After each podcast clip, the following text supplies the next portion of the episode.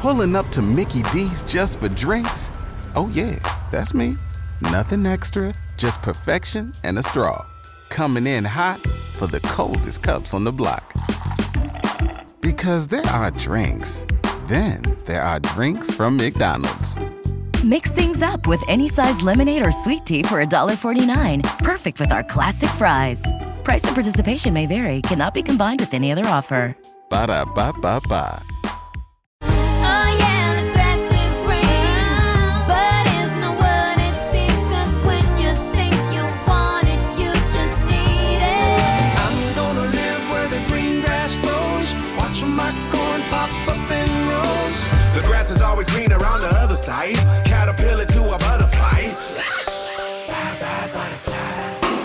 It's Green and Growing with Ashley Frasca Plants, flowers, trees, and stuff. Brought to you by Pike Nurseries. on 95.5 WSB. Good morning. It's Green and Growing. I'm really proud of the show I've put together for you today. Some of the guest expert interviews I'm going to bring you are fantastic. Up first is Tom Cox, who is the owner of Cox Arboretum in Cherokee County and author of Landscaping with Conifers and Ginkgo for the Southeast. I was introduced to Tom by someone in the Ball Ground Garden Club, and we got to talking, and immediately his passion and knowledge for trees was so clear. He's traveled the world actually has trees from all over the world in his 13 acre landscape in Canton. So we started off talking about his knowledge of history, the oldest tree there is, and maybe the toughest one you can find. So ginkgo would have come along about 180 to 200 million years ago. It is treated as the world's oldest tree. At one time, ginkgo appeared in North America and other parts of the world, and due to the glaciers on the earth, ginkgos became extinct. And they were rediscovered in China. Uh, whether or not they're extinct in China, we're not really sure. But the Buddhist monks treated them as sacred trees and would plant them around temples and Buddhist uh, monasteries and what have you. So they revered the tree. It's a very tough tree, largely unchanged again from when it was first appeared on Earth. We know this from fossil remains, looking at them in North America as well as in China and other parts of the world, even Australia. One tree, which I'm going to show you soon, survived Chernobyl. It was actually three trees survived Hiroshima and came back from the roots. So very, very tough tree, tenacious tree. Uh, they're known for several things. One is their fall color. That is probably one of the top five trees that you could ever find for fall color. And when you said that ginkgos were recognized way back in history because of fossils, that was seen in the leaf, that very unique fan shaped leaf being fossilized, right? Exactly. You could find that exact leaf, and you could find ginkgos that had become extinct. Again, here in North America, we had some of those out in the like Montana. And ginkgos are familiar to me because I was a student at the University of Georgia and they're planted uh, along Broad Street in downtown Athens. But I also recognized the ginkgo leaf as your symbol for the Cox Arboretum. How did you choose that? I just again I find the leaf fascinating. I like the tree. As we'll walk around here and see, you're going to see probably 50 different ginkgo here. I stress the word different, very distinct. You'll be able to tell them apart. And each each of them has a name, like majestic butterfly, which is a little dwarf variegated form. I uh, am fascinated by the history of this tree, uh, by its longevity, uh, being a survivor. Something that would survive Chernobyl or Hiroshima got to be pretty doggone tough tree. Tom, one of my questions for you was how do you secure these trees from all over the world? Here I was thinking a small tree was shipped to you, and oftentimes it is from a seed or from a cutting that is propagated, and you rely on someone in uh, Tennessee to, you know, oftentimes start those cuttings for you and be able to propagate them. And once you get them to your house and they're here in one gallon pots, if someone were to procure something that size, a small, small tree, talk me through how you keep that alive from that point. We have a lot of plants here that there's nowhere else in the world. Uh, there's plants here that are nowhere else in North America because of our connections. People can say the same thing of our collection that we send overseas. It starts out with Facebook and Messenger and all that. There's a whole wor- wide world group of people, what I call plant enthusiasts and sometimes conifer enthusiasts. and they're always anxious to share things with you and hope sometimes they get something back from you. So a lot of plants go around the world from uh, people taking cuttings. It's not atypical at all in the winter that I would come out here with my wife and take 50, 60, 100 cuttings of different things, package them up, mail them to uh, Czech Republic or Germany or Japan, and uh, send these around. And in return, we're getting plants we don't have. These come in, and uh, mostly they're cuttings, depending on what it is. Some of them are grafted, some of them are rooted. The pines would all be grafted, the spruce and fir would all be grafted plants. Some of our Japanese cedars, etc., would be rooted. As an example, we get plants in from Oregon that we send to them. They may grow it for two or three years for us. Then, when it's ready, they'll send it to us. We'll keep it in a pot maybe for a year, let it get acclimated here, and then put it in the ground. We don't put plants out and stress them right away. And you got to keep them watered, you got to keep them fertilized, and some cases pruned or staked. There's a there's a lot to this. When you when you're seeing a plant, Pike's Nursery or somewhere, you have no idea what went on making that plant be what it is. If someone had a tree that they wanted to start like this, how long would you say before you are letting it get root bound and you really need to get it in the ground? How quickly? Whether it's a conifer or whether it's a angiosperm and maple or whatever, you want to put them in the ground before hot weather. That doesn't mean that we don't get things in pots and put them in the ground the next day, but they're plants that are generally been grown in a nursery and are okay. But these things that were grown from cuttings or grafted, we'll put these in the ground in the fall when it's cooler. Want to stress also the need to mulch, whether it's a plant that you bought in a nursery or whether something someone gave you. Keep that plant mulched, avoiding soil splash on the foliage, keeping the ground cooler as well as keeping the moisture in. What you do want to avoid is putting the mulch right up against the trunk. So you want to avoid these mulch volcanoes, but uh, it will help a lot. We use a lot of mulch from uh, tree crews. We normally let that cure outside for about three months before we put it out because otherwise it really deprives the soil of oxygen.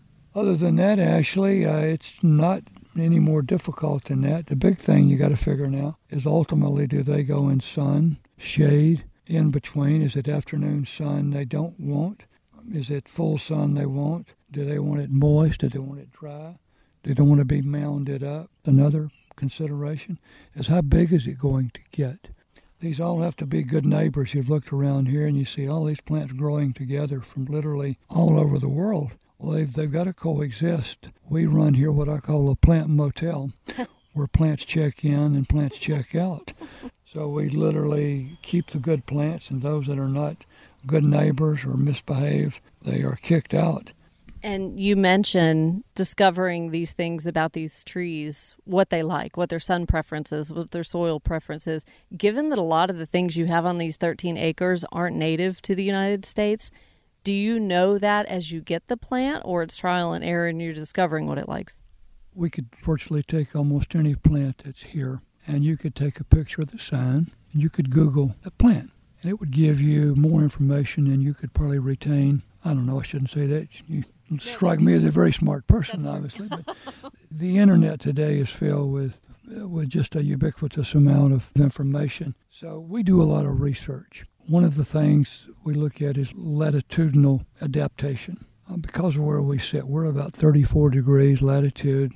That lines up pretty well with a lot of China and, and Taiwan. Taiwanese plants do very well here. We're finding a lot of plants from northern Vietnam as well as high elevations northern Mexico adapt very well here.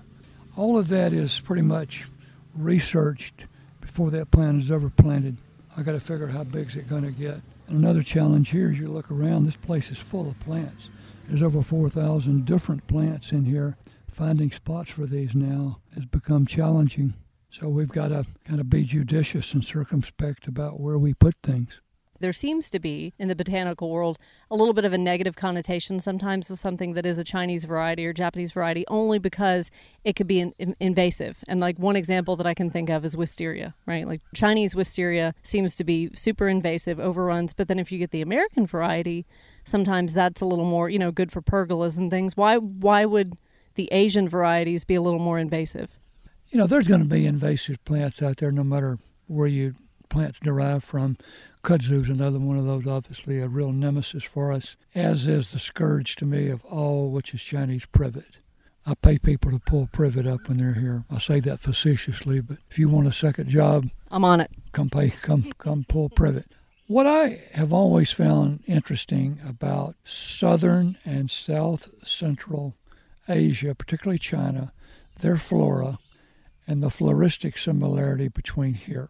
Virtually every plant, actually, in this area you're looking at the oaks, the hickories, the poplar, the sweet gum, sassafras there is an Asian counterpart, which means at one time there was a landmass. These plants come from a common ancestry. When the continents drifted apart, there went the plants. And the plants morphed into wherever they are. I'll never forget going to the Grand Canyon, looking at the north and south rim, and studying the uh, fauna there, and looking at rabbits and squirrels. And on one rim, they'd be furrier, or their tail would be bushier, or their feet would be larger because they had to adapt to the environment they were cast into. It's no different with these plants. When the when the continents drifted apart, these plants had to adapt to varying conditions. So I would say overall, many of the Asian plants do better here actually. When you say invasive, yeah, those do too well. We don't grow them here. We don't promulgate plants that would be invasive at all. Well, let's take for a moment Asian dogwood. Our native dogwood is has anthracnose, which is a fungal issue. A lot of them are weak. They don't bloom as well. You put a Cornus kousa in here, and they just do great. They adapt so well here. So I would say overall, it's a, probably growing wise a superior plant. A lot of the reasons are like the hemlock. Our hemlock is getting a uh, insect called Woolly adelgid, and it's ravishing hemlock up in the Carolinas, northern Georgia, Yet you can bring in an Asian hemlock and they're totally impervious to it because they developed a resistance who knows how many hundreds of years ago. I've seen aerial photos from North Carolina of the damage that that does to the hemlocks. I mean, it's they can't get ahead of it. It's acres and acres and acres worth of damage. Same with red spruce up in the Appalachian. You, you go over into the Smokies. I have seen areas where we've been into whole mountains of red spruce, Picea rubens, gone, just gone and that's primarily acid rain and rainfall regimes changing. Um, now we get this thing sometime, and I'm kind of agnostic to this, but it's got to be a native plant. And I rhetorically ask, well, native to when? Because at one time, like I said, there were a lot of things native here that aren't native here now. So I don't have anything against native plants. Again, you've seen a lot of native plants, like the uh, yellowwood over here. But there's room for both room for both. That's right, yeah. But again, that's this concept of being a four season gardener. And gosh, there's no reason today with the internet why you can't see a plant and go out and look that plant up and generally go find it somewhere. And if you can't, come somewhere like this and get a cutting. Coming up next, advice from Tom what to do when you have insect infestations in some of your trees on Green and Growing. It's WSB. And I'm back with Tom Cox, owner of Cox Arboretum. Maybe you don't have hemlocks. Maybe you don't have to worry about that woolly adelgid, but Tom warns of two insects that may be a little more common. Pine tip sawflies. They're absolutely murder on two and three needle pines. So if you're not looking in the fall, I mean the fall, I mean about August on in through uh, winter for these little critters that get on there, their larvae will just chew the tips of the uh, needles off, thereby killing the plant eventually. We don't use chemicals here typically. I'm kind of purist about that. But with these little critters, we use Sevin dust on there. I say that with gritted teeth because I don't like using chemicals because of the butterflies and other beneficial insects. But that's one situation. You know, you got to make some decisions out there where you're gardening. I'm glad you brought that up because I was asking you earlier doing this walkthrough. How do I know when my conifer, my evergreen tree, is toast? I mean, some needle drop is normal, some browning of the needles is normal, but at what point do I cut my losses? You may not, as a homeowner, recognize that. Obviously, when the plant is starting to die all over the plant, it's not just the tips. You can reasonably assume that that uh, plant has gone south. many of your non-conifers, you can cut that plant back. There's a word called coppicing, which is taking the plant back almost to the ground level, and they'll come back. You can even do that sometime if your plant has ambrosia beetles. You can cut below where the infestation was, and that plant will regenerate from down in the roots. Conifers are very non-forgiving when it comes to going south. When they do, they they're it's over. You're not going to rejuvenate those. And now, when you say that for you know ambrosia beetles, for example, and you say go below where the damage has occurred and make the cut, you're talking trunk and all. Oh yeah, the trunk is the main thing. They will only generally come to trees that are stressed. It's like that plant is sending out a pheromone that those uh, ambrosia beetles will lock in on, just like radar. You can tell those by that little white frass, little toothpicks that uh, come out. You cut below that, burn that branch or burn that whole tree, and then hope your fingers crossed that it comes back. And oftentimes, questions that I get from many of you when we come back after the news Tom's recommendations to help you along in the establishment and the maintenance of your landscape. You're listening to 95.5 WSB. Oh yeah, the green. I'm gonna live where the green grass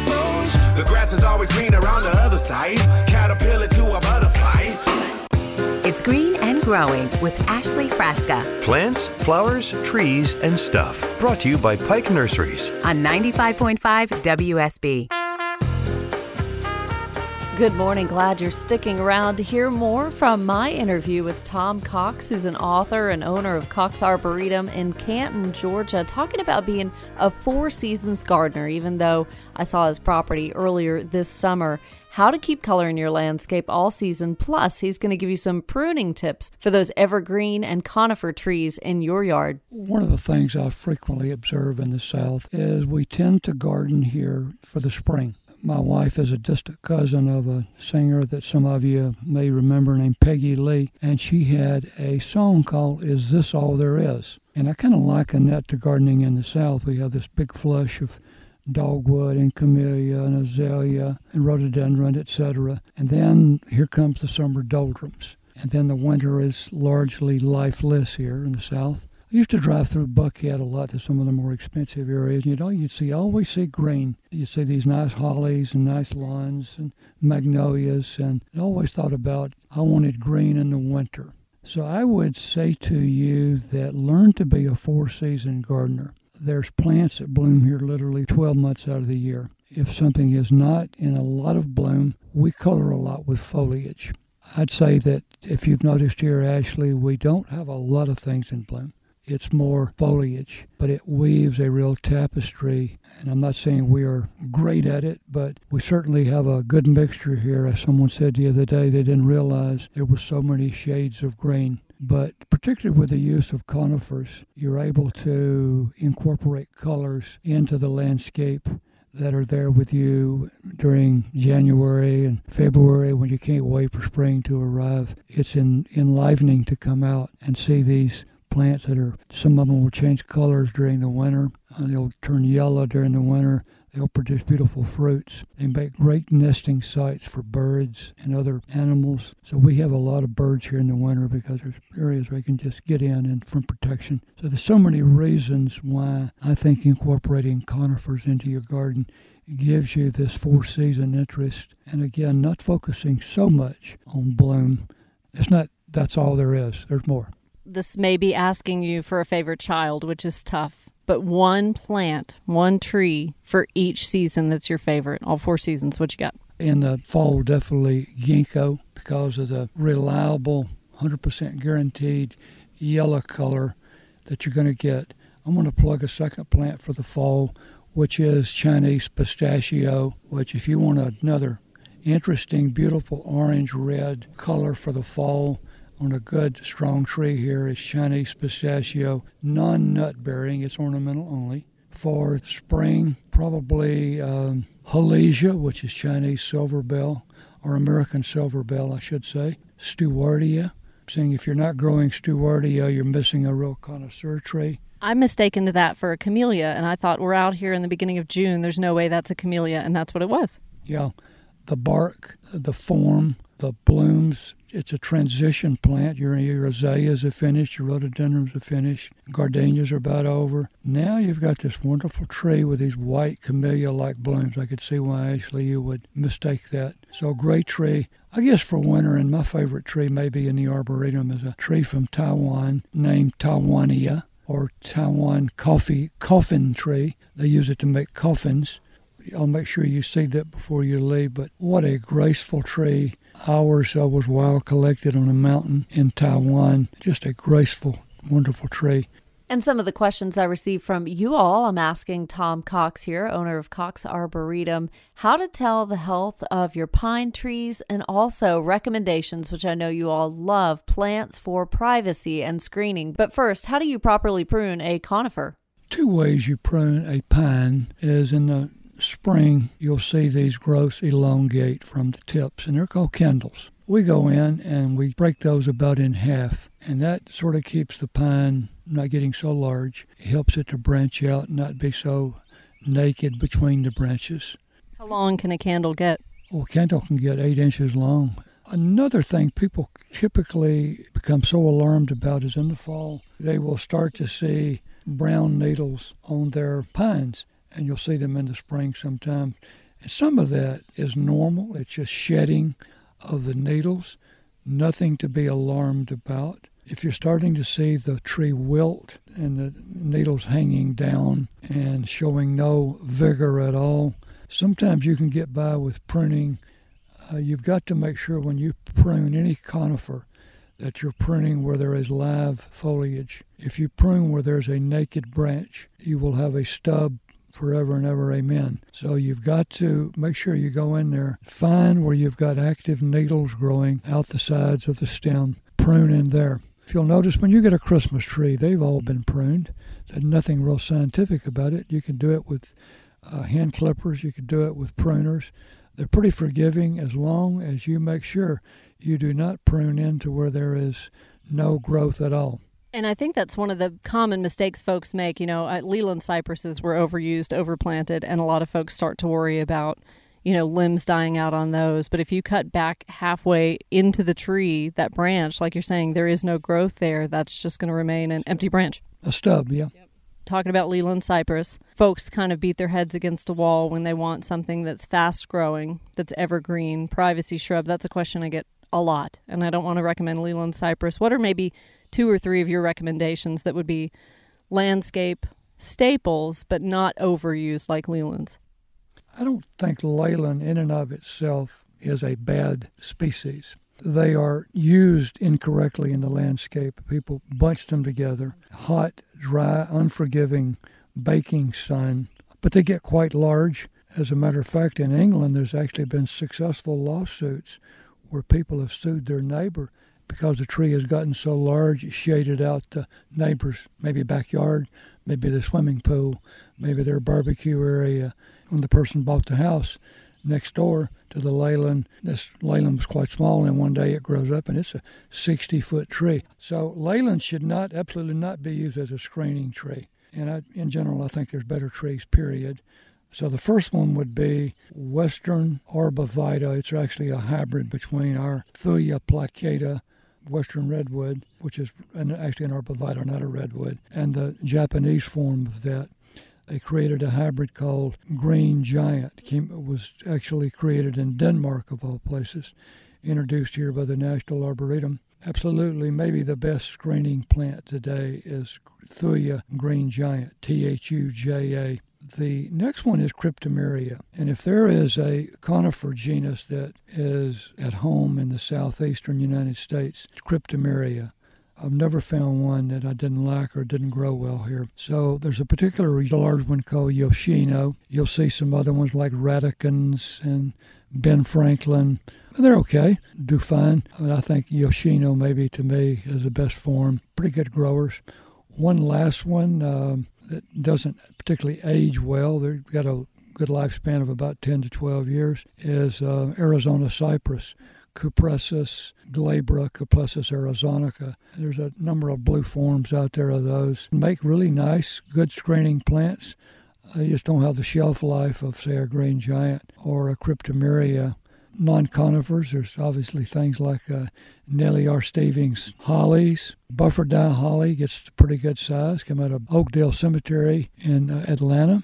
I think that gives you some choices. I need to be mindful. They'd be these need to be plants that are available, and all of these plants I mentioned are available to you in the in the different uh, nurseries around Atlanta good time to plant. The weather is cooling off, the soil temperatures are cooler in the fall. That gives the tree cooler seasons to be able to establish roots and all of that. But it seems to me that when you plant evergreens, it is constant watering is very essential in the establishment of, of the tree. Would you say so? Establishment, yes. After they're established, they're they're pretty doggone forgiving trees. You look around here, we don't water these big trees very much at all. Yeah, I would say the first year or two, especially the first year, is critical in the establishment of those roots. We tend to uh, not amend our soil here. In everything we plant today, we incorporate powdered lime. We go to Home Depot, and I find as good a lime as you can buy. It's called Decco, D E C C O. It's a powdered form. It's quicker release than the pelletized, and we usually incorporate that into the planting hole. I think a lot of our plants here are acid tolerant and not acid loving. They they do benefit, I think, from a little a little lime you may be in an area that's not as acidic as here, but we don't amend the soil. We do mulch. Mulch is, I think, the most critical thing I would say to your listeners is, is that when you get that in the ground, get some mulch out there. It avoids the leaf of the splash of the water up onto the leaf from the dirt. It keeps the roots cooler. It retards the weeds. It's also aesthetically pleasing. I would just make sure you avoid putting the mulch right up against the trunk avoid these mulch volcanoes, as I call them, and keep the uh, mulch, I would say, maybe a half an inch away from the trunk of the tree. And I'm glad you covered soil. That was one of my questions for you. Not much amendments except powdered lime. Now, do you know that based on any soil tests, or that's just to kind of offset a little bit of the acidity in the Georgia red clay? Our soil test here, we've had them done to uh, University of Georgia. We're, we're, we're pretty deficient here in magnesium. So um, we try to we use some slow release fertilizers. That's the other thing I'm glad you circled back because I don't I didn't talk about fertilizers. We don't fertilize any of our large plants. They don't need it anymore, but things just growing in. If you got plants that you want to see larger while you're in the home or in your lifespan, we use two types of fertilizer now. First, we learn really from working with the Atlanta Botanical Garden. That's Hollytone. Hollytone is a very good fertilizer.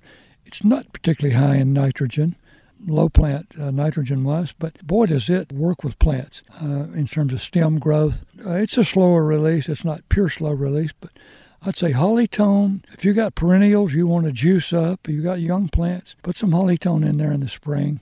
And the second one that we use, we use a slow release fertilizer, one that may not be so easy to get. We don't particularly care for uh, some of the slow release ones, but uh, one called Harrell's, H A R R E L L S, is a good formulated slow release that is slow enough it doesn't burn the plants.